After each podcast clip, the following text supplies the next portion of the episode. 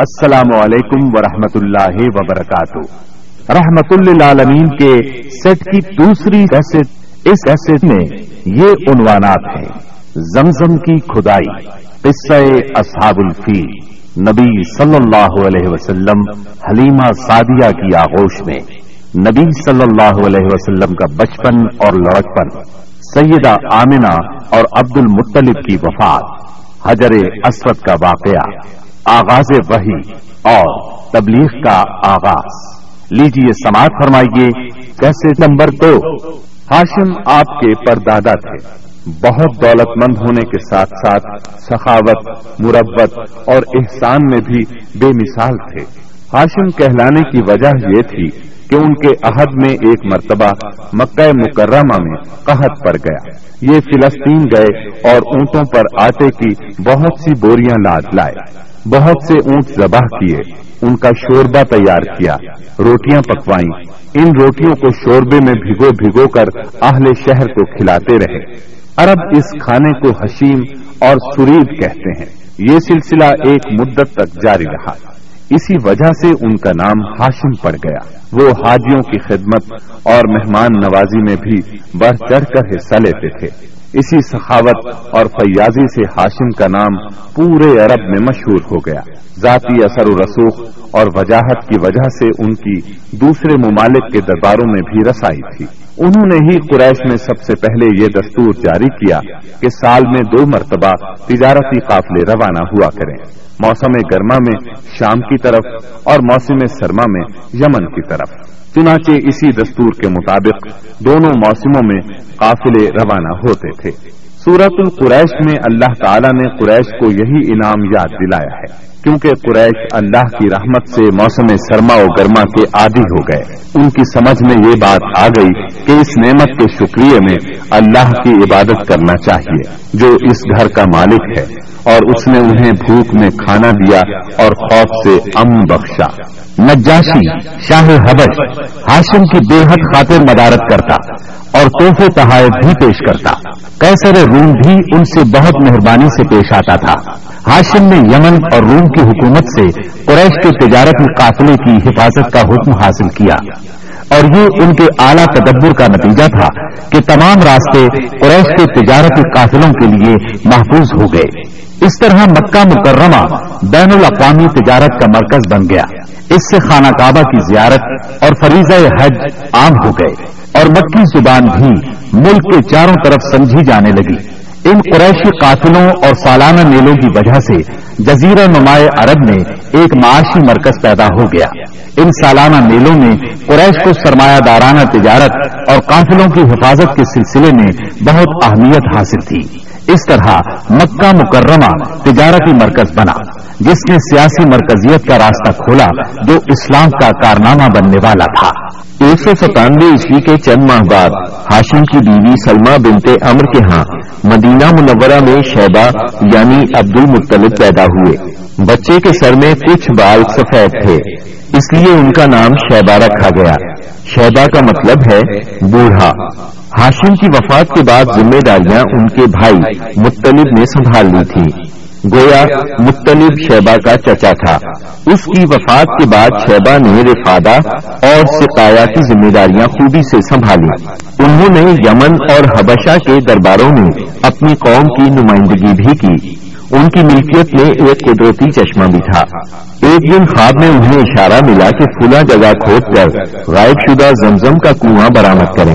کھودتے وقت اس سے انہیں دفن شدہ خزانہ بھی ملا، جو کعبے کے چڑھاووں پر مشتمل تھا۔ عبد المطلب کو زمزم کی ملکیت کے لیے بہت دشواریاں پیش آئیں، مگر اہل شہر امن پسند تھے۔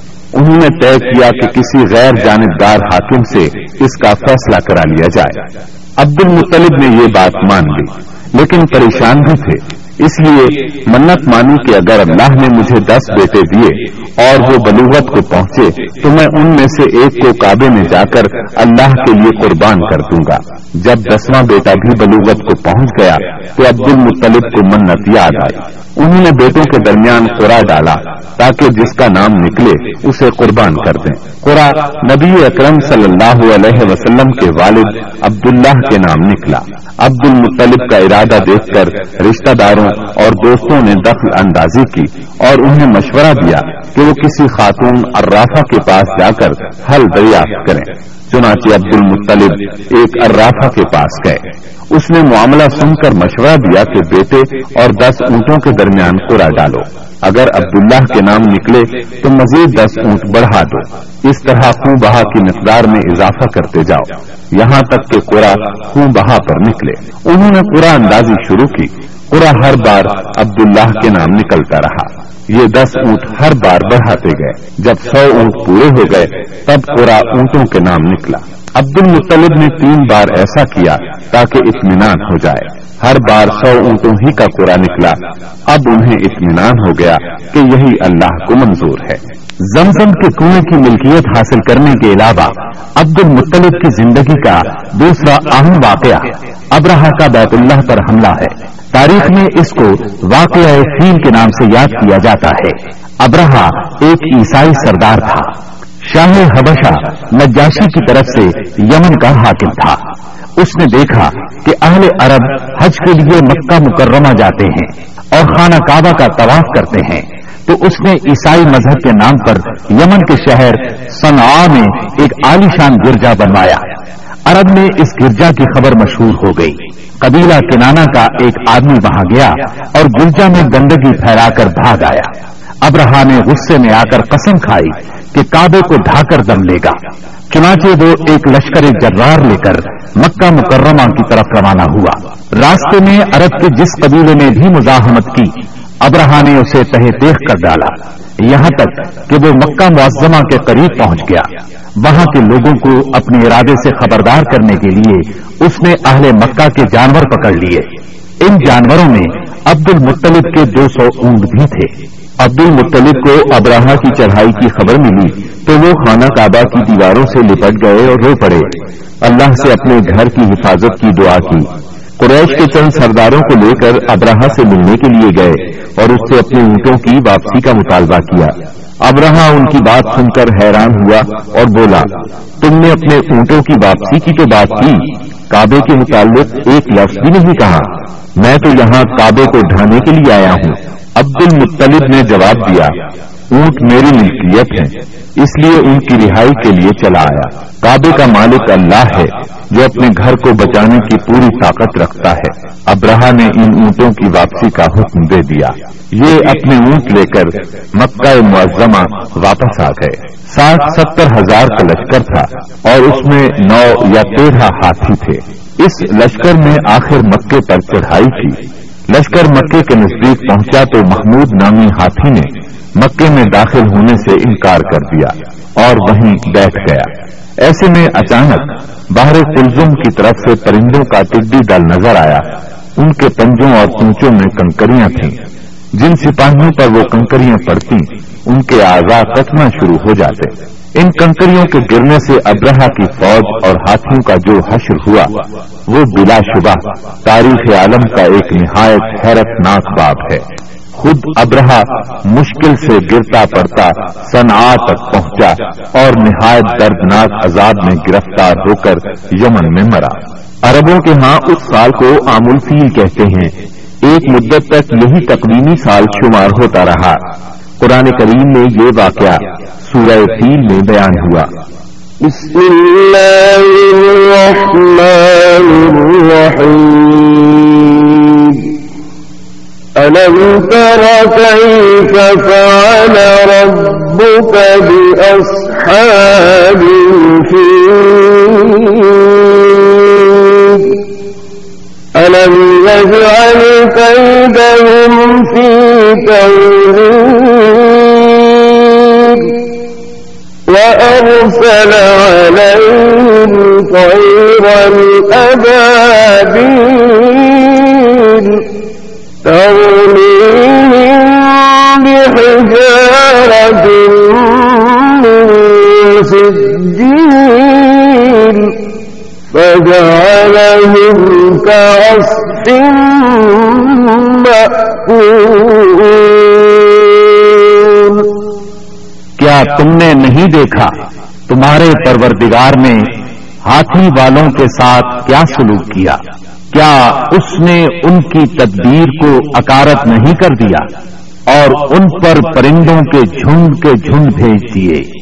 جو ان پر پکی ہوئی مٹی کے پتھر پھینک رہے تھے۔ پھر ان کا یہ حال کر دیا، جیسے جانوروں کا کھایا ہوا بھوسا۔ واقع فیل کے پچاس پچپن دن بعد عبد المطلب کعبے کا طواف کر رہے تھے کہ انہیں پوتے کی ولادت کی خوشخبری ملی۔ پچہتر سالہ دادا بہت خوش ہوئے۔ نبی کریم صلی اللہ علیہ وسلم، ان کے پیارے فرزند جناب عبداللہ کی یادگار تھے، جن کی زندگی سو اونٹوں کی قربانی دے کر بچائی گئی تھی۔ لیکن پھر اچانک وہ فوت ہو گئے۔ ان کی وفات سے بوڑھے باپ کو جو صدمہ پہنچا تھا، پوتے کی ولادت سے ایک حد تک وہ کم ہو گیا۔ عبداللہ کی والدہ یعنی نبی صلی اللہ علیہ وسلم کی دادی کا نام فاطمہ بنت امر تھا۔ عبداللہ کے دو سگے بھائی زبیر اور ابو طالب تھے۔ بی بی آمینہ سے نکاح کے بعد عبداللہ نے رواج کے مطابق تین دن تک سسرال میں قیام کیا۔ اس کے بعد تجارت کی غرض سے شام چلے گئے۔ واپسی پر یسرب یعنی مدینہ منورہ میں ٹھہرے تاکہ اپنے والد کے حکم کے مطابق کھجوروں کا سودا کریں۔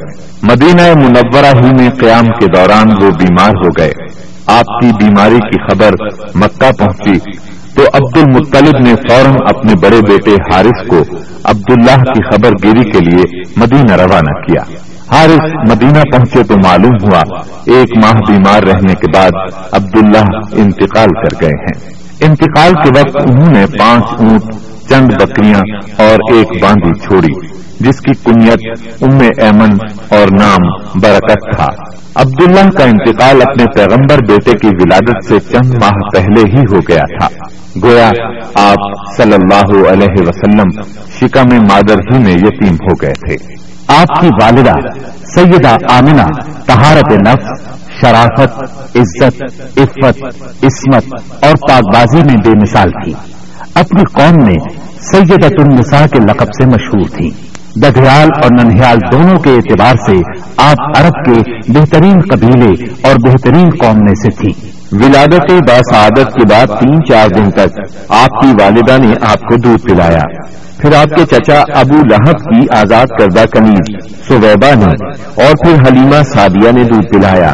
اکثر سیرت نگاروں نے کنیز کا نام سوبیا ہی لکھا ہے، لیکن دراصل اس کا نام سویبا تھا۔ جس طرح صحیح بخاری اور سیرت نگاری کے عالمی مقابلے میں اول آنے والی سیرت نبوی پر مستند کتاب الرحیق المختوم میں مذکور ہے۔ دودھ پلانے کی ذمہ داری ماہ ربیع الاول، باون قبل ہجری یعنی اپریل پانچ سو اکہتر عیسوی میں سونپی گئی۔ اس زمانے میں عرب میں یہ دستور تھا، جو آج کے دور میں بھی باقی ہے، کہ نوزائیدہ بچوں کو دودھ پلانے کے لیے شرفا ابتدا ہی سے دیہات میں بھیج دیا کرتے تھے، تاکہ دیہات کی صاف ستھری اور کھلی آب و ہوا میں ان کی پرورش ہو سکے۔ زبان اہل عرب جیسی فصیح ہو جائے اور اہل عرب کی دیگر خصوصیات اوائل عمر ہی سے بچوں میں راسخ ہو جائیں۔ اس دستور کے مطابق سال میں دو مرتبہ بنی سعد کی عورتیں شیر خار بچوں کی تلاش میں آیا کرتی تھیں۔ چنانچہ آپ کی پیدائش کے آٹھ دن بعد انہی عورتوں کے ساتھ حلیمہ سعدیہ بھی تشریف لائیں۔ دوسری عورتوں کو تو مکہ مکرمہ کے کھاتے پیتے گھرانوں کے بچے دودھ پلانے کے لیے مل گئے، لیکن حلیمہ سعدیہ خالی ہاتھ رہ گئیں۔ نبی کریم صلی اللہ علیہ وسلم، چونکہ یتیم تھے، اس لیے انعام و اکرام کی امید کم تھی۔ اس لیے کسی عورت نے ان کے گھر کی طرف توجہ نہ کی۔ آخر جب روانگی کا وقت آیا تو حلیمہ کو خالی ہاتھ جانا بہت ناگوار گزرا اور اللہ تعالی کی طرف سے ان کا دل اس یتیم بچے کی طرف کھینچنے لگا۔ چنانچہ انہوں نے اپنے شوہر حارث سے جا کر کہا، اللہ کی قسم، مجھے یہ اچھا نہیں لگتا کہ میری ساری سہیلیاں تو بچے لے کر جائیں اور میں اکیلی کوئی بچہ لیے بغیر جاؤں۔ میں جا کر اس یتیم بچے ہی کو لے لیتی ہوں۔ شوہر نے یہ سن کر کہا، کوئی حرج نہیں۔ ممکن ہے اللہ ہمارے لیے اسی میں برکت عطا کر دے۔ اس کے بعد انہوں نے جا کر بچے کو لے لیا۔ قافلہ روانہ ہوا۔ سب سوار ہو کر چل پڑے۔ حلیمہ سادیہ بھی آپ کو لے کر چلی۔ حلیمہ کی اٹھنی دبلی پتلی، دیکھنے میں مریل اور چلنے میں سب سے سست رفتار تھی۔ لیکن جو ہی حلیمہ سادیہ آپ کو لے کر اس پر سوار ہوئی یکا یک وہ برق رفتار ہو گئی۔ باقی عورتوں نے اس منظر کو حیرت سے دیکھا کہ حلیمہ سادیہ کی مریل اونٹنی، ان کی طاقتور اور تیز رفتار اونٹنیوں سے آگے نکلی جا رہی تھی اور پھر وہ ان سب کو پیچھے چھوڑ گئی۔ یہ تبدیلی دوسری عورتوں کے لیے کسی موجزے سے کم نہیں تھی۔ حلیمہ کے والد ابو زبیب کا نام عبداللہ بن حارث تھا۔ وہ نبی صلی اللہ علیہ وسلم کے رضائی نانا ہوئے۔ حلیمہ کے شوہر کا نام حارث بن عبد العزا تھا۔ یہ دونوں ہی قبیلہ سعد بنی بکر بن حوازن سے تعلق رکھتے تھے۔ اسی طرح حارث کے بچے آپ کے رضائی بھائی بہن ہوئے۔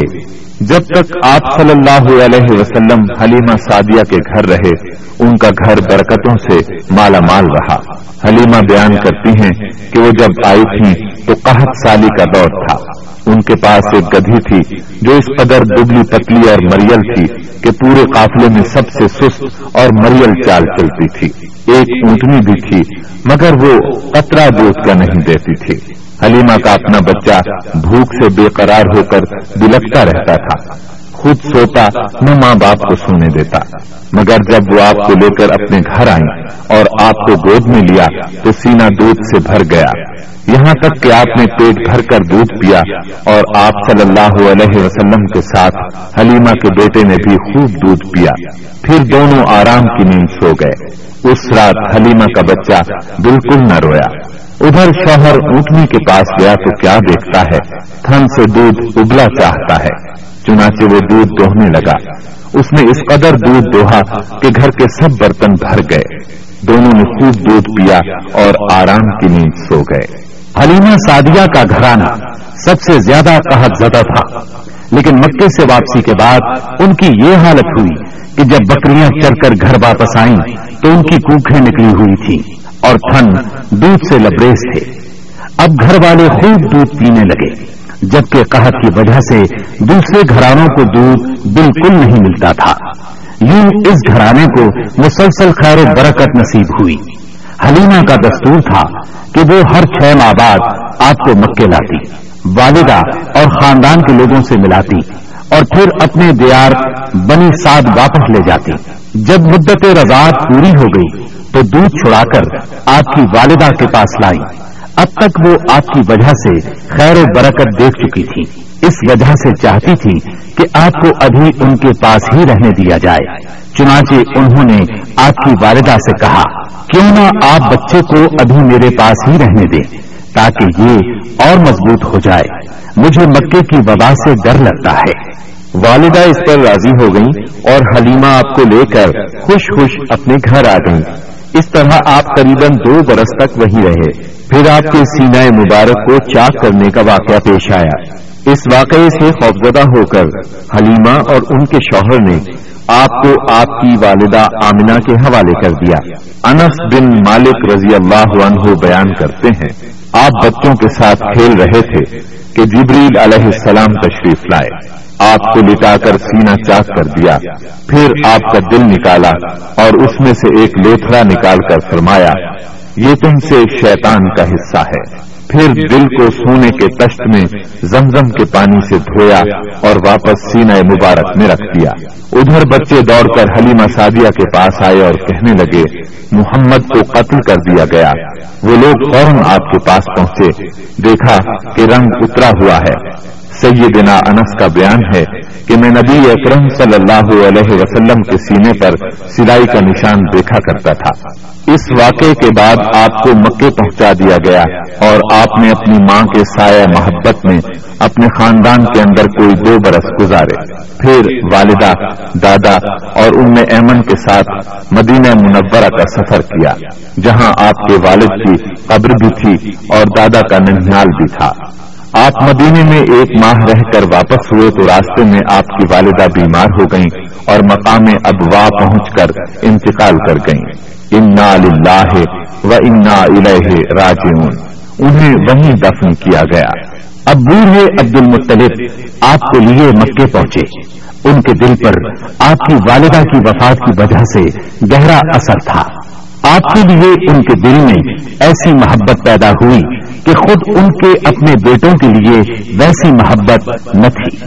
وہ آپ کی بہت قدر کرتے، اپنی اولاد سے بڑھ کر چاہتے، خوب اکرام کرتے۔ اپنے لیے تیار کرائے گئے، خاص فرش پر انہیں بٹھاتے۔ اس فرش پر کسی اور کو نہ بیٹھنے دیتے، پیٹھ پر ہاتھ پھیرتے، آپ کی نقل و حرکت دیکھ کر خوش ہوتے۔ انہیں یقین تھا کہ مستقبل میں آپ کی نرالی شان ہونے والی ہے۔ لیکن ابھی آپ کی عمر آٹھ برس دو مہینے کی ہوئی تھی کہ عبد المطلب بھی انتقال کر گئے۔ اب آپ کے چچا ابو طالب نے آپ کی کفالت کا بیڑا اٹھایا۔ یہ آپ کے والد کے سگے بھائی تھے۔ انہوں نے بھی آپ سے خاص رحمت اور شفقت برتی۔ وہ مالدار تو نہ تھے، لیکن آپ کی کفالت کے بعد اللہ تعالیٰ نے ان کے تھوڑے سے مال میں اس قدر برکت دی کہ ایک آدمی کا کھانا پورے کنبے کے لیے کافی ہو جاتا تھا۔ خود آپ بھی صبر و قناعت کا نمونہ تھے۔ جو ملتا اسی پر قناعت فرماتے۔ جب آپ کی عمر بارہ برس اور کہا جاتا ہے کہ مزید دو ماہ اور دس دن ہوئی، تو آپ کے چچا ابو طالب نے تجارت کے لیے ملک شام جانے کا ارادہ کیا۔ آپ کو ان کی جدائی بہت گرا گزری۔ ابو طالب خود بھی متاثر ہوئے، لہذا آپ کو اپنے ساتھ لے لیا۔ قافلہ ملک شام کی حدود میں پہنچا تو شہر بسرا کے قریب پڑاؤ کیا۔ بحیرہ نامی عیسائیوں کا ایک راہب اپنے گرجے سے نکل کر ان کے پاس آیا اور قافلے کے درمیان سے گزر کر نبی صلی اللہ علیہ وسلم کے پاس پہنچا۔ پھر آپ کا ہاتھ پکڑ کر بولا، یہ دنیا کے سردار ہیں، پروردگار عالم کے رسول ہیں۔ اللہ انہیں رحمت عالم بنا کر بھیجے گا۔ میں انہیں مہر نبوت سے بھی پہچانتا ہوں۔ یہ کندھے کے نیچے نرم ہڈی کے پاس سیب کی طرح ہے اور ہم اس کا ذکر اپنی کتابوں میں بھی پاتے ہیں۔ پھر اس نے قافلے کی دعوت کی اور ابو طالب سے کہا، انہیں یہاں سے واپس بھیج دیں، ملک شام نہ لے جائیں، کیونکہ انہیں یہودیوں سے خطرہ ہے۔ اس پر ابو طالب نے غلاموں کے ہمراہ آپ کو مکے بھیج دیا۔ جب آپ کی عمر پندرہ برس ہوئی تو زیقات کے مہینے میں اکاس کے بازار میں ایک لڑائی ہوئی۔ اس لڑائی میں ایک طرف قریش کے قبائل تھے اور دوسری طرف قیس اور اعلان کے قبائل تھے۔ دونوں میں گھمسان کا رن پڑا۔ فریقین کے کتنے ہی آدمی مارے گئے۔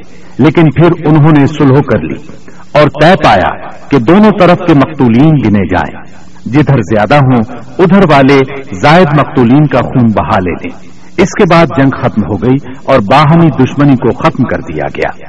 اس جنگ میں نبی کریم صلی اللہ علیہ وسلم بھی شریک تھے، لیکن آپ نے لڑائی میں براہ راست حصہ نہیں لیا۔ اپنے چچاؤں کو تیر تھماتے تھے۔ اس جنگ کا نام جنگ فجار ہے۔ یہ نام اس لیے مشہور ہوا کہ اس میں حرام مہینے کی حرمت پامال کی گئی۔ فجار نام کے واقعات چار بار پیش آئے۔ ہر سال ایک واقعہ پیش آتا رہا۔ جنگ فجار والا واقعہ آخری تھا۔ اس سے پہلے کے تین واقعات میں ہلکے پھلکے جھگڑے ہوئے۔ شدید لڑائی صرف اسی چوتھے واقعے میں ہوئی۔ اس جنگ کے بعد زیقاد ہی کے مہینے میں پانچ قبائل کے درمیان ایک عہد نامہ طے پایا۔ اس عہد نامے کو ہل فل فضول کہا جاتا ہے۔ ان قبائل کے نام یہ ہیں۔ بنو ہاشم، بنو مطلب بنو اسد، بنی عبد العصا بنو زہرا اور بنو تین۔ اس کی وجہ یہ ہوئی کہ یمن کا ایک آدمی اپنا سامان تجارت لے کر مکے آیا۔ آس بن وائل نے اس سے وہ مال خرید لیا، لیکن قیمت ادا نہ کی۔ اس نے بنو عبدالدار، بنو مخزوم بنو سہم اور بنو ادی سے فریاد کی، لیکن انہوں نے کوئی توجہ نہ دی، چنانچہ اس نے ابو قبیس کے پہاڑ پر چڑھ کر چند اشار پڑھے، جن میں اپنی مظلومیت کا نقشہ کھینچا اور آواز لگائی کہ کوئی تو اس کا حق دلانے کے لیے اس کی مدد کرے۔ اس پر زبیر بن عبد المطلب نے دوڑ دھوپ کی۔ لہذا اس قبیلے کے افراد بنو تیم کے سردار عبداللہ بن جدعان کے گھر میں جمع ہوئے۔ اور آپس میں عہد و پیمان کیا کہ مکے میں جو بھی مظلوم نظر آئے، خواہ مکے کا رہنے والا ہو یا کسی اور جگہ کا، یہ سب اس کی حمایت میں اٹھ کھڑے ہوں گے۔ انہوں نے آس بن وائل سے بھی اس کا حق لے کر اس کے حوالے کیا۔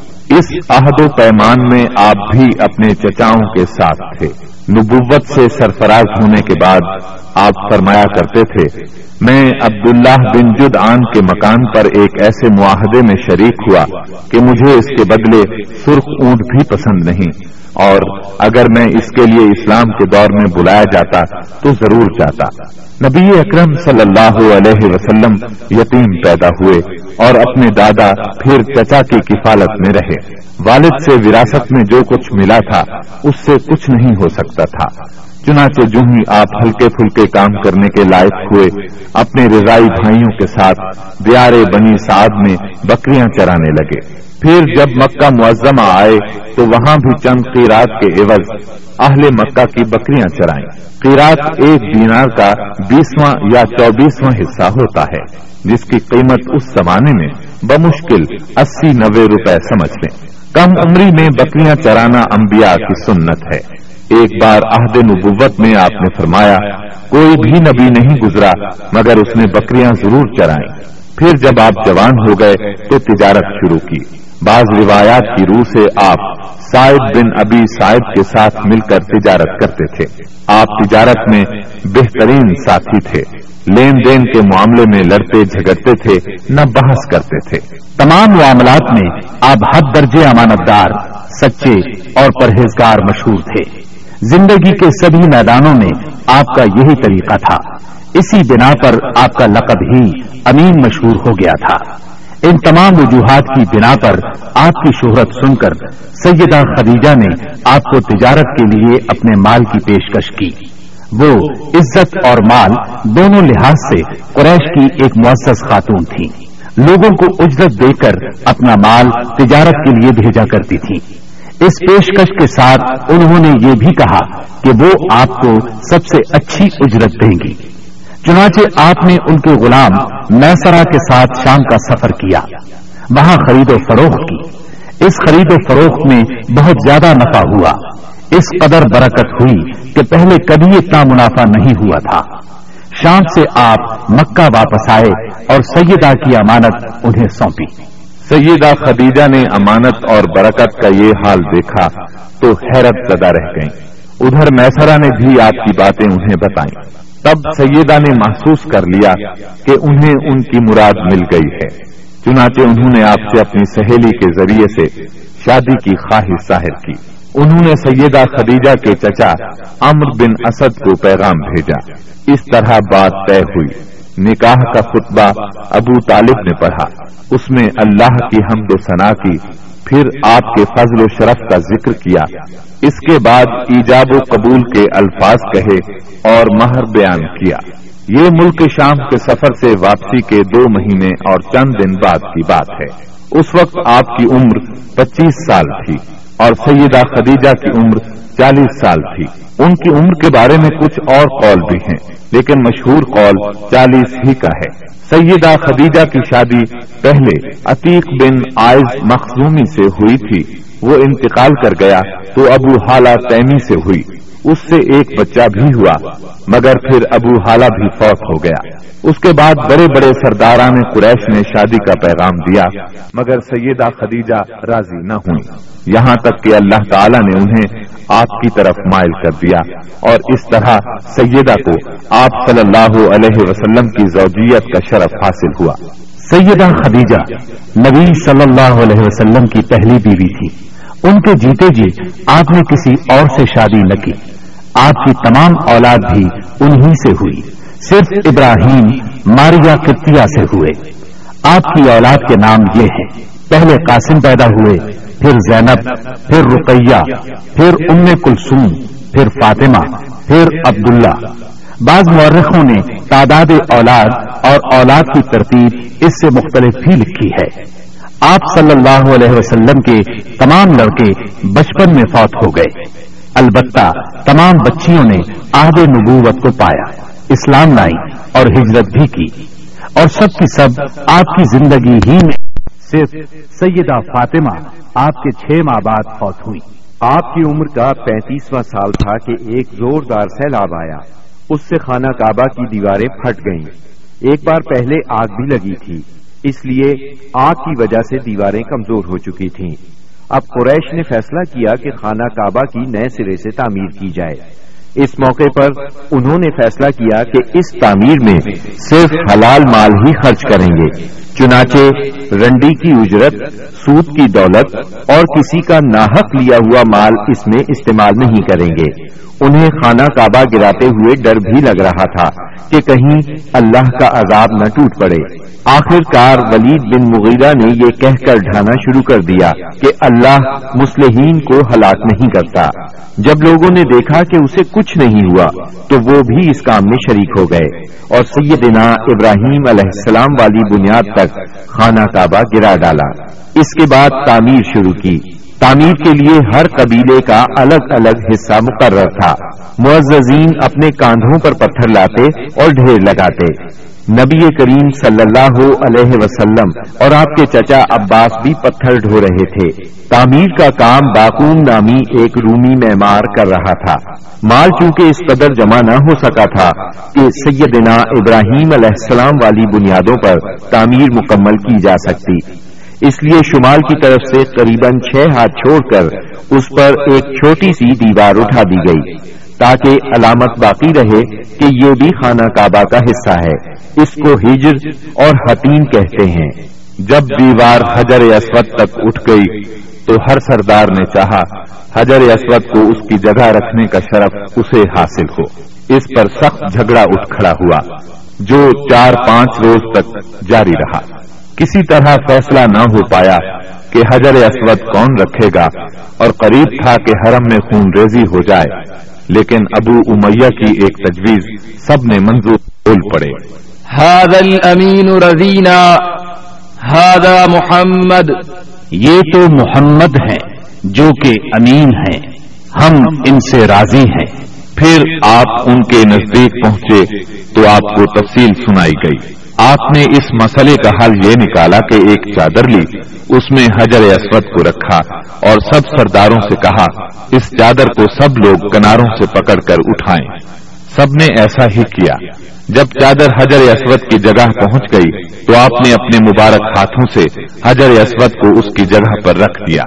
یہ اس قدر عمدہ فیصلہ تھا کہ سب خوش ہو گئے۔ نبی کریم صلی اللہ علیہ وسلم بچپن ہی سے عقل سلیم کے مالک تھے، پاک دامن تھے، بھرپور قوت کے مالک تھے۔ جوانی اور پختگی کا زمانہ آیا تو آپ کی خوبیاں اور زیادہ نکھر کر سامنے آئیں۔ آپ درست سوچ، صحیح نظر، بہترین اخلاق اور عمدہ عادات کا سب سے بلند نمونہ تھے۔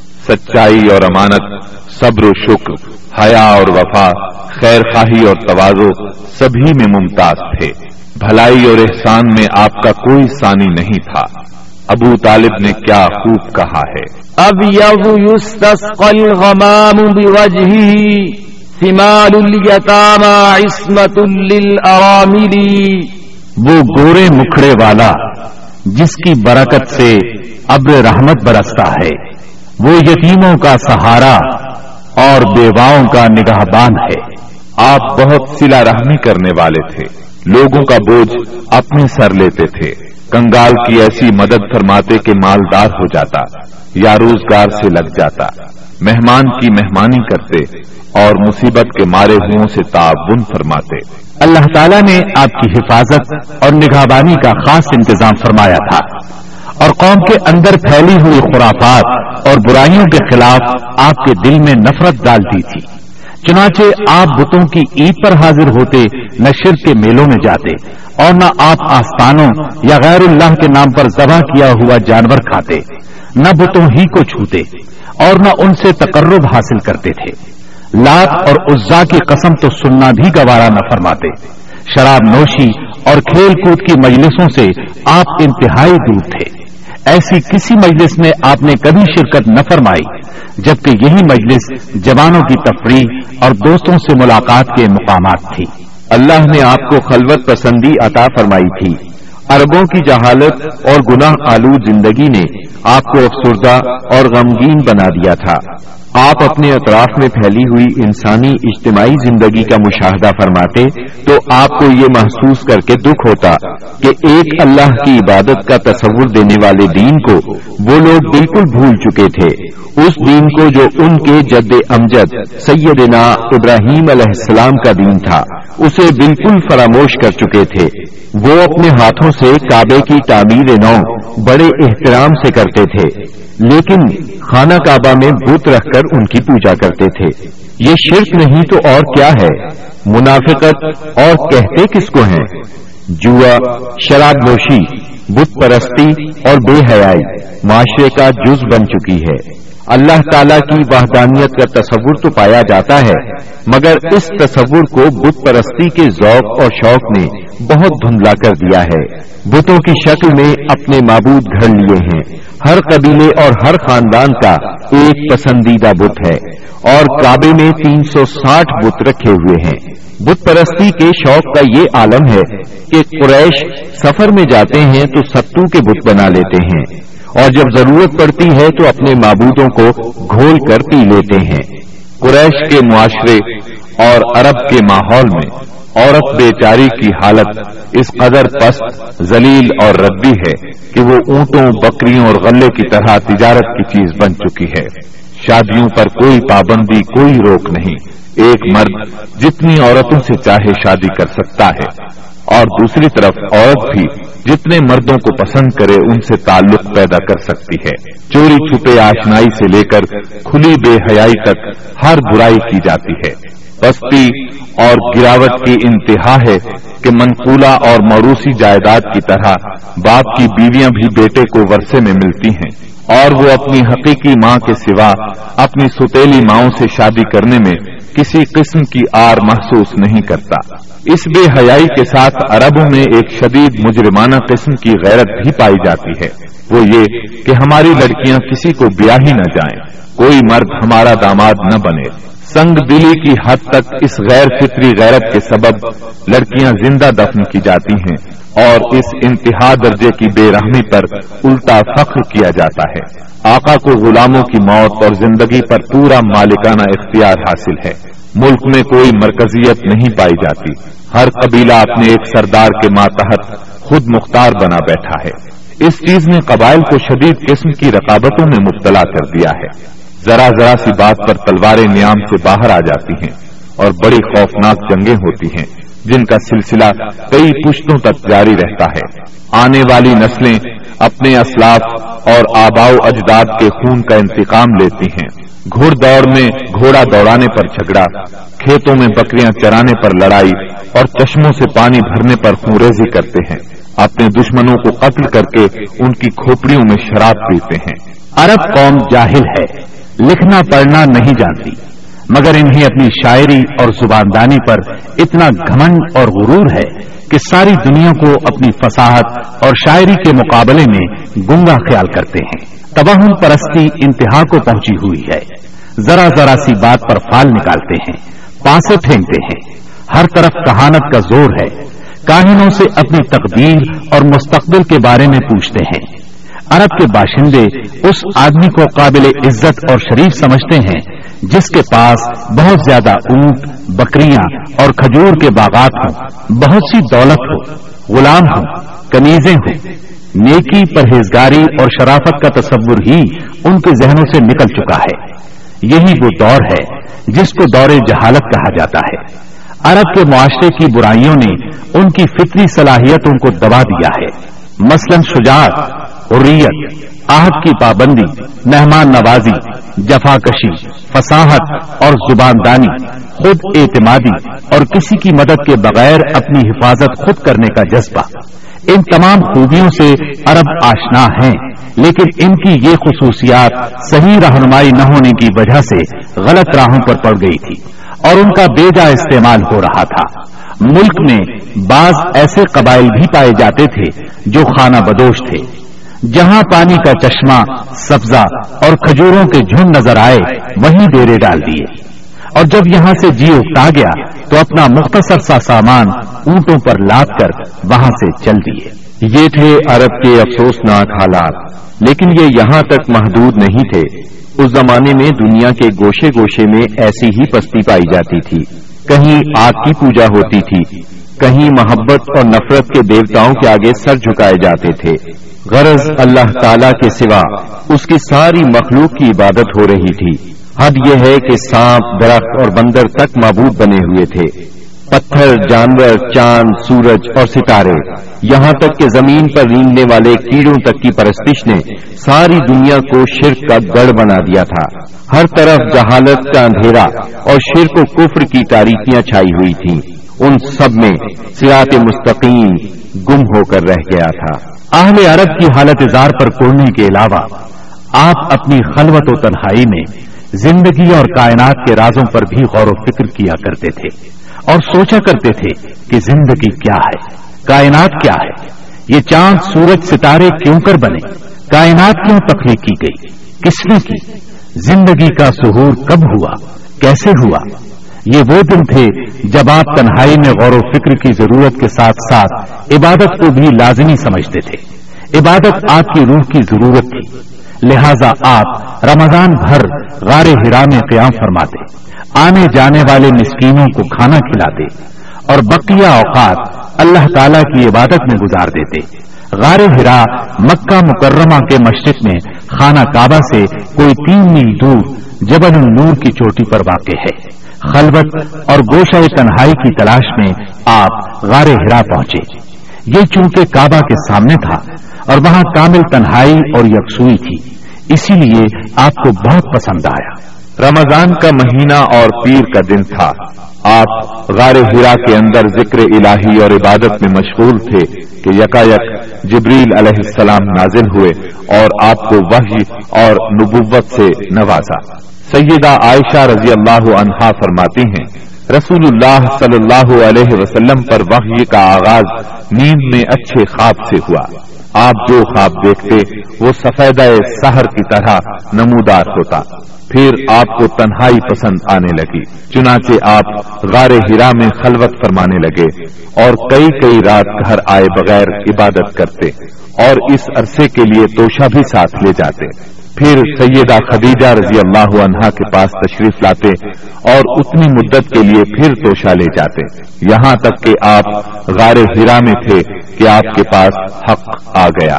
یعنی فرشتہ آپ کے پاس آیا اور کہا، اقرا یعنی پڑھیے۔ آپ نے فرمایا، میں پڑھنا نہیں جانتا۔ رسول اللہ صلی اللہ علیہ وسلم فرماتے ہیں کہ اس پر اس نے مجھے پکڑ لیا اور اس زور سے دبوچا کہ مجھے چور کر ڈالا اور پھر مجھے چھوڑ کر کہا، اقرا یعنی پڑھیے۔ میں نے پھر کہا، میں پڑھنا نہیں جانتا۔ اس نے پھر مجھے پکڑ کر دبوچا اور چور کر ڈالا۔ پھر چھوڑ کر کہا، اقرا، پڑھیے۔ میں نے پھر کہا، میں پڑھا ہوا نہیں ہوں۔ اب اس نے تیسری بار دبوچا اور کہا بسم ربك الذي خلق. خلق الإنسان من علق اقرأ وربك الأكرم الذي علم بالقلم، علم الإنسان ما لم يعلم. اپنے اس پروردگار کے نام سے جس نے پیدا کیا، انسان کو لوتھڑے سے پیدا کیا پڑھ تیرا رب بڑا کریم ہے، جس نے قلم کے ذریعے سے علم دیا۔ انسان کو وہ بات سکھائی جسے وہ جانتا نہ تھا۔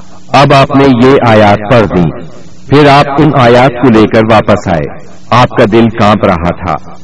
آپ نے سیدہ خدیجہ رضی اللہ عنہا کے پاس پہنچ کر فرمایا، مجھے چادر اڑا دو۔ مجھے چادر اڑا دو۔ انہوں نے چادر اڑا دی۔ یہاں تک کہ دہشت جاتی رہی۔ پھر آپ نے سیدہ خدیجہ کو واقعہ سنایا اور فرمایا، مجھے اپنی جان کا خوف ہے۔ انہوں نے کہا، اللہ کی قسم، ایسا ہرگز نہیں ہو سکتا۔ اللہ آپ کو کبھی رسوا نہیں کرے گا۔ آپ سلا رحمی کرتے ہیں، بے سہاروں کا بوجھ اٹھاتے ہیں۔ خالی ہاتھ لوگوں کی مدد کرتے ہیں، مہمان کی مہمانی کرتے ہیں۔ اور حق کے سلسلے میں پیش آنے والے مسائب میں مدد کرتے ہیں۔ اس کے بعد سیدہ خدیجہ آپ کو اپنے چچا زاد بھائی ورقا بن نوفل کے پاس لے گئی۔ یہ جاہلیت کے دور میں عیسائی ہو گئے تھے۔ ابرانی لکھنا پڑھنا جانتے تھے اور ابرانی میں انجیل لکھتے تھے۔ اس وقت بوڑھے اور نابینا ہو چکے تھے۔ سیدہ خدیجہ رضی اللہ عنہا نے ان سے کہا، بھائی جان، آپ اپنے بھتیجے کی بات سنیں۔ ورقا بن نوفل نے کہا، بھتیجے، کہو، تم کیا کہتے ہو؟ آپ نے جو کچھ دیکھا تھا بیان کر دیا۔ اس پر ورقا بولے۔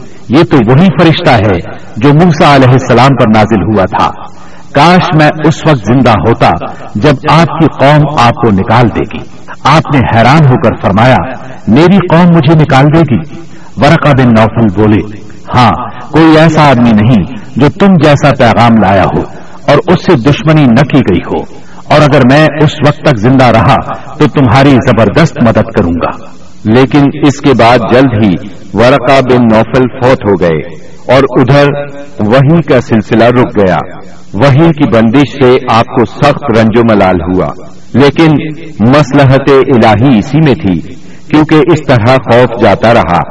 معاملے کی نوعیت سمجھنے کا موقع ملا اور دوبارہ وہی کی مشقت برداشت کرنے پر طبیعت صرف آمادہ ہی نہیں ہوئی، بلکہ ایک گونا شوق اور طلب بھی پیدا ہوئی اور آپ دوبارہ وہی کا انتظار کرنے لگے۔ ادھر آپ گوشہ نشینی کی بقیہ مدت پوری کرنے کے لیے ورقا کے پاس سے پلٹ کر دوبارہ غار ہرا میں تشریف لا چکے تھے۔ جب ماہ رمضان ختم ہو گیا اور آپ کی اعتکاف کی مدت پوری ہو گئی تو عادت کے مطابق پہلی شوال کی صبح ہرا سے اتر کر مکہ معظمہ روانہ ہوئے۔ نبی کریم صلی اللہ علیہ وسلم ارشاد فرماتے ہیں میں پہاڑ سے اتر کر میدان میں پہنچا تو مجھے پکارا گیا۔ میں نے دائیں دیکھا، کچھ دکھائی نہ دیا۔ بائیں دیکھا تو بھی کچھ دکھائی نہ دیا۔ سامنے دیکھا تو بھی کچھ دکھائی نہ دیا۔ پھر پیچھے دیکھا تو وہاں بھی کچھ نظر نہ آیا۔ اس کے بعد میں نے سر اوپر اٹھایا تو کیا دیکھتا ہوں کہ جو فرشتہ ہرا میں میرے پاس آیا تھا، وہی آسمان و زمین کے درمیان موجود ہے۔ یہ دیکھ کر میرا پورا وجود اس کے روپ سے بھر گیا۔ یہاں تک کہ میں زمین کی طرف جھک گیا۔ پھر میں خدیجہ کے پاس آیا اور کہا، مجھے چادر اڑا دو، مجھے چادر اڑا دو، مجھے کمبل اڑا دو، ٹھنڈے پانی کے چیٹے مارو۔ انہوں نے کمبل اڑا دیا، ٹھنڈے پانی کے چھینچے مارے۔ پھر یہ آیات نازل ہوئی۔ یا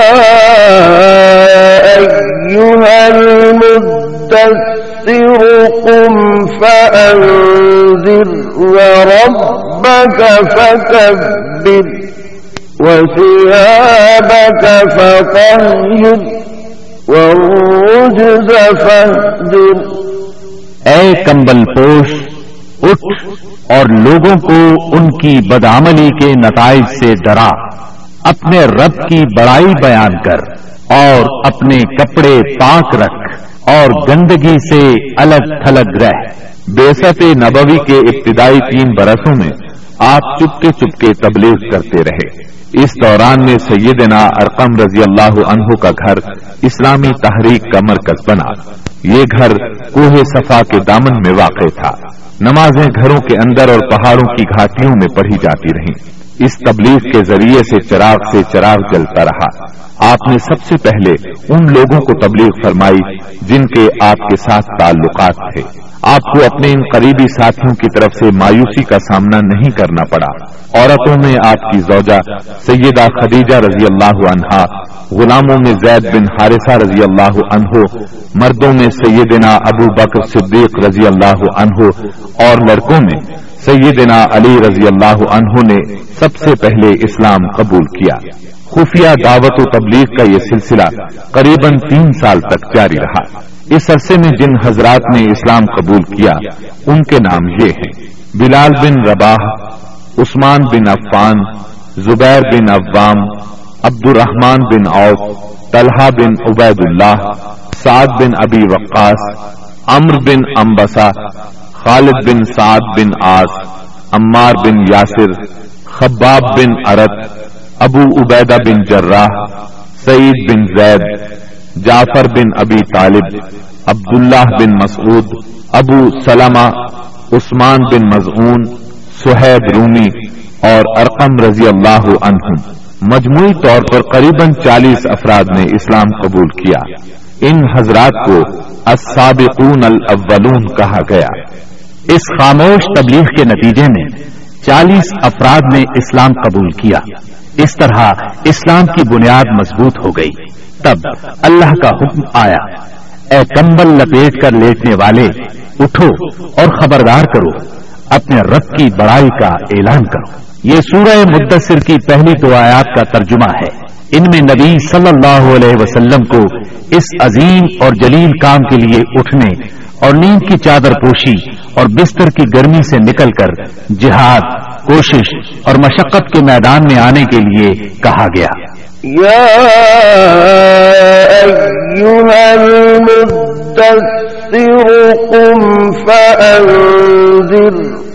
اے چادر پوش اٹھ اور ڈرا۔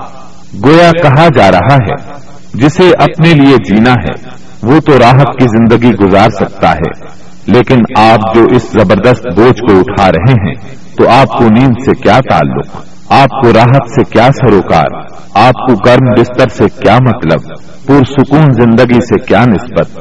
راحت بخش ساز و سامان سے کیا واسطہ؟ آپ اٹھ جائیے اس عظیم کام کے لیے جو آپ کا منتظر ہے، اس بھاری بوجھ کے لیے جو آپ کے لیے تیار ہے۔ اٹھ جائیے جد و جہد اور مشقت کے لیے، تکان اور محنت کے لیے اٹھ جائیے کہ اب نیند اور راحت کا وقت گزر چکا۔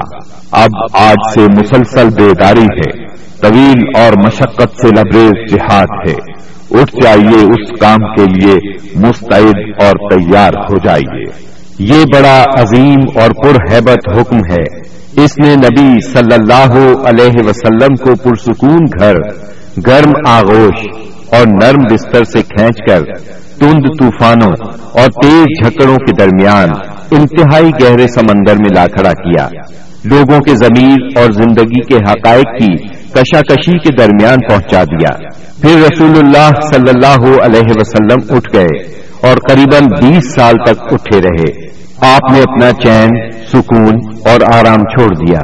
زندگی اپنے لیے نہ رہی، اہل و عیال کی نہ رہی۔ آپ اٹھے تو پھر اٹھے ہی رہے۔ کام اللہ کی طرف دعوت دینا تھا۔ آپ نے یہ کمر توڑ بارے گرا اپنے کندھوں پر کسی دباؤ کے بغیر اٹھا لیا۔ یہ بوجھ تھا۔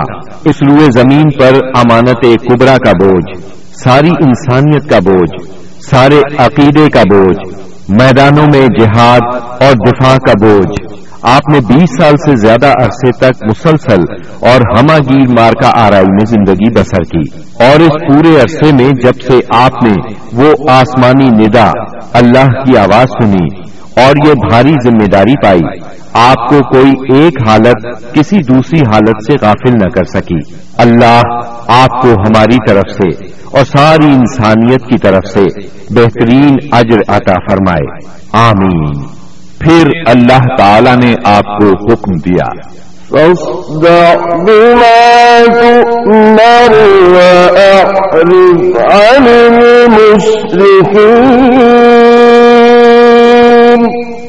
اے نبی، جس بات کا آپ کو حکم دیا گیا ہے، اس کا صاف صاف اعلان کر دیجیے اور مشرقین سے رخ پھیر لیجیے۔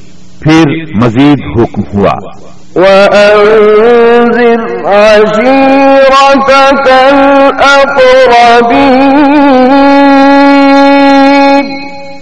واخفض جناحك لمن اتبعك من المؤمنين.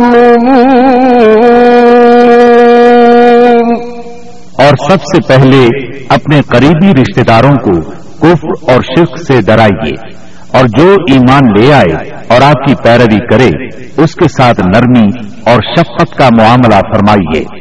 جب آپ کو عام دعوت دینے کا حکم دیا گیا اور یہ ہدایت نازل ہوئی کہ آپ اپنے قریب ترین عزیزوں کو سب سے پہلے اللہ کے عذاب سے ڈرائیں تو آپ نے صبح سویرے کوہ صفا پر چڑھ کر بلند آواز سے پکارا۔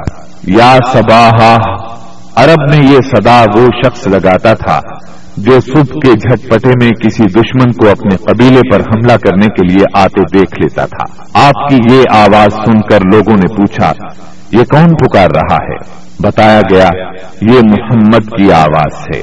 اس پر قریش کے تمام خاندانوں کے لوگ آپ کی طرف دوڑ پڑے۔ جو خود آ سکتا تھا وہ خود آیا۔ جو نہیں آ سکتا تھا، اس نے اپنی طرف سے کسی کو بھیج دیا۔ جب سب لوگ جمع ہو گئے، تو آپ نے قریش کے ایک ایک خاندان کا نام لے لے کر پکارا۔ اے بنی ہاشم، اے بنی عبد المطلب اے بنی فہر، اگر میں تمہیں یہ بتاؤں کہ اس پہاڑ کے پیچھے ایک لشکر تم پر حملہ کرنے کے لیے تیار ہے، تو کیا تم میری بات کو سچ مانو گے؟ کیونکہ میں ایسی جگہ کھڑا ہوں جہاں سے میں ادھر بھی دیکھ رہا ہوں اور ادھر بھی۔ سب نے یک زبان ہو کر کہا، ہم آپ کی بات فوراً مان لیں گے۔ ہم نے کبھی آپ کو جھوٹا نہیں پایا۔ ہم نے ہمیشہ آپ کو سچا ہی پایا ہے۔ تب آپ نے فرمایا، میں تمہیں ایک سخت عذاب سے پہلے خبردار کرنے کے لیے بھیجا گیا ہوں۔ آپ کا چچا ابو لہب بھی اس مجمع میں موجود تھا۔ وہ آپ کا خطاب سن کر سخت برہم ہوا۔ کہنے لگا، ستیہ ناس جائے تیرا، کیا اس لیے تو نے ہمیں جمع کیا ہے؟ ایک روایت میں یہ بھی ہے کہ اس نے پتھر اٹھایا تاکہ آپ کو کھینچ مارے۔ اس طرح مکے میں اعلانیہ تبلیغ کی ابتدا ہوئی۔ لوگ مسلمان ہونے لگے۔ مسلمان ہونے والوں میں زیادہ تر نوجوان لوگ تھے۔ اس طرح ان کے بڑوں کو بہت دکھ ہوا کہ ہماری اجازت اور مرضی کے بغیر یہ کیوں پرانے قومی دین سے پھر گئے؟ ان لوگوں نے اپنے نو عمر رشتے داروں کو طرح طرح سے اذیتیں دی مارا پیٹا، بیڑیاں لگا کر قید کیا۔ چھت کے بغیر کمروں میں بند کیا۔ تپتی ریت پر ننگے بدن لٹایا۔ مگر یہ تمام اذیتیں بے اثر رہیں۔ ان لوگوں میں آزاد مرد اور عورتیں بھی تھیں۔ لونڈی اور غلام بھی تھے۔ لونڈیوں اور غلاموں کو ان کے آقاؤں نے شدید تکلیف پہنچائی۔ اسی طرح موالی بھی تھے یعنی غیر قبیلوں کے عرب۔ جو اہل مکہ میں کسی ایک کے ساتھ کسی معاہدے کے ذریعے سے موالی بن گئے تھے۔ مطلب یہ کہ ان کے حلیف بن گئے تھے۔ ان میں سے ایک سیدنا عمار بن یاسر رضی اللہ عنہ کا خاندان بھی تھا۔ ان کے خاندان کو خاص طور پر ظلم کا نشانہ بنایا گیا۔ سیدنا یاسر رضی اللہ عنہ پر اتنا ظلم ڈھایا گیا کہ وہ شہید ہو گئے۔ سیدہ سمیہ رضی اللہ عنہا جو سیدنا عمار کی والدہ تھی، انہیں ابو جہل نے نیزہ مار کر شہید کر دیا۔ یہ اسلام میں پہلی شہید خاتون ہیں جلد ہی قرآن کریم میں بت پرستی کے خلاف سخت آیات نازل ہوئی مثلا سورہ انبیاء کی آیت اٹھانوے میں ارشاد ہوا۔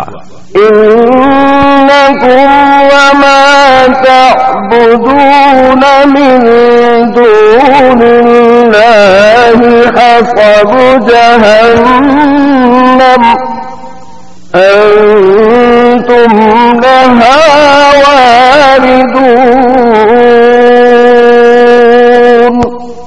بے شک تم اور وہ بت جن کو تم اللہ کے سوا پوجا کرتے ہو، سب دوزخ کا ایندھن ہوں گے اور تم سب اس میں داخل ہو کر رہو گے۔ اس پر مشرقین کے ظلم و ستم میں اور شدت آ گئی۔ آپ کی ذات کے خلاف اور اسلام کے حلقے میں داخل ہونے والوں کے خلاف تیزی آ گئی۔ خاص طور پر ابو جہل اور ابو لہب نے انسانیت کی حدود پھلانگ ڈالی۔ علانیہ تبلیغ کے بعد نبی صلی اللہ علیہ وسلم نے حرم میں اس طریقے سے نماز شروع کر دی جو اللہ تعالی نے آپ کو سکھایا تھا۔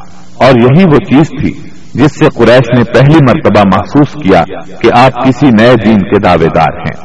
اس پر ابو جہل کی جاہلیت اور بھڑک اٹھی۔ اس نے آپ کو دھمکانا شروع کر دیا۔ آپ سے سخت لہجے میں کہا، حرم میں اس طریقے سے عبادت نہ کریں۔ پھر ابو جہل نے قریش کے لوگوں سے پوچھا کیا محمد تمہارے سامنے زمین پر اس طرح اپنا منہ ٹکاتے ہیں؟ ان لوگوں نے کہا ہاں۔ اس پر اس نے کہا لات اور عزا کی قسم اگر میں نے اسے اس طرح نماز پڑھتے دیکھ لیا تو میں اس کی گردن پر اپنا پاؤں رکھ دوں گا اور اس کا چہرہ زمین پر رگڑ دوں گا۔ پھر ایسا ہوا کہ اس نے آپ کو نماز پڑھتے دیکھ لیا۔ وہ فوراً آپ کی طرف لپکا۔ وہ اپنے اعلان کے مطابق آپ کی گردن مبارک پر اپنا ناپاک پاؤں رکھنا چاہتا تھا کہ اسی وقت لوگوں نے اسے گھبرا کر خوف زدہ انداز میں پیچھے ہٹتے دیکھا۔ وہ اپنے منہ کو کسی چیز سے بچانے کی کوشش کر رہا تھا۔ لوگوں نے اس سے پوچھا، تجھے کیا ہوا؟ اس طرح پیچھے کیوں ہٹایا؟ اس نے کہا، میرے اور اس کے درمیان اچانک آگ کی ایک خندق اور کوئی ہولناک چیز تھی اور کچھ پر تھے۔ اس کی یہ بات کسی نے آپ کو بتائی تو آپ نے فرمایا، اگر وہ میرے قریب پھٹکتا تو فرشتے اس کے چیتڑے اڑا دیتے۔ سیدنا ابن عباس رضی اللہ عنہ سے روایت ہے کہ رسول اللہ صلی اللہ علیہ وسلم مقام ابراہیم پر نماز پڑھ رہے تھے۔ ایسے میں ابو جہل کا ادھر سے گزر ہوا۔ اس نے کہا، اے محمد، کیا ہم نے تمہیں اس سے منع نہیں کیا تھا؟ یہ کہہ کر وہ آپ کو دھمکیاں دینے لگا۔ جواب میں آپ نے بھی اسے سختی سے جھڑک دیا۔ اس پر اس نے کہا، اے محمد، تم کس بل پر مجھے ڈراتے ہو؟ اللہ کی قسم، اس وادی میں میرے حمایتی سب سے زیادہ ہیں۔ ایک دن کسی جگہ اونٹ ذبح کیا گیا۔ ابو جہل نے اقبا بن ابی معائد کو بھیجا کہ جا کر اوجھڑی اٹھا لائے۔ اور جب آپ سجدے میں جائیں تو اس کو آپ کی پیٹھ پر رکھتے اس نے ایسا ہی کیا۔ وہ اس قدر وزنی تھی کہ آپ سجدے سے سر نہ اٹھا سکے۔ سیدہ فاطمہ رضی اللہ عنہا اس وقت بچی تھی انہیں اطلاع ملی تو وہ دوڑی آئیں اور اس غلیظ بوجھ کو آپ کی کمر مبارک سے اتارا۔ سیدنا امر بن آس چشمدید واقعہ بیان کرتے ہیں۔ ایک روز نبی اکرم صلی اللہ علیہ وسلم خانہ کعبہ میں نماز پڑھ رہے تھے۔ اقبا بن ابی معیت آیا۔ اس نے اپنی چادر کو لپیٹ دے کر آپ کی گردن مبارک میں ڈال دیا اور بل دینے لگا۔ جب اس نے بل پر بل دیے تو آپ کی گردن مبارک بھنچ گئی۔ آپ اسی طرح اطمینان قلب سے سجدے میں پڑے رہے۔ اتنے میں سیدنا ابو بکر صدیق رضی اللہ عنہ وہاں پہنچ گئے۔ انہوں نے دھکے دے کر اقبا بن ابی معیت کو ہٹایا اور ان سے فرمایا أتقتلون رجلا أن يقول ربي الله وقد جاءكم بالبينات کیا تم ایک ایسے شخص کو مارتے ہو اور صرف اس جرم میں کہ وہ کہتا ہے، میرا پروردگار اللہ ہے۔ اور وہ تمہارے پاس روشن دلائل لے کر آیا ہے۔ ان کے ایسا کہنے پر چند شریف سیدنا صدیق اکبر رضی اللہ عنہ پر ٹوٹ پڑے اور انہیں خوب زدوکوب کیا۔ انہی واقعات پر سورہ الگ کی آیات چھ کا انیس نازل ہوئی۔ اور اسی صورت کی پہلی پانچ آیات نازل ہونے کے بعد سب سے پہلے اسلام کا اظہار نبی کریم صلی اللہ علیہ وسلم نے نماز ہی سے کیا تھا اور کفار سے آپ کی مٹ بھیڑ کا آغاز بھی حرم میں آپ کے نماز پڑھنے سے ہوا تھا۔ مسجد سامعین، ابھی آپ دارالسلام اسٹوڈیو سے سیرت طیبہ پر مشتمل رحمت اللہ کے سیٹ کی دوسری کیسٹ سن رہے تھے۔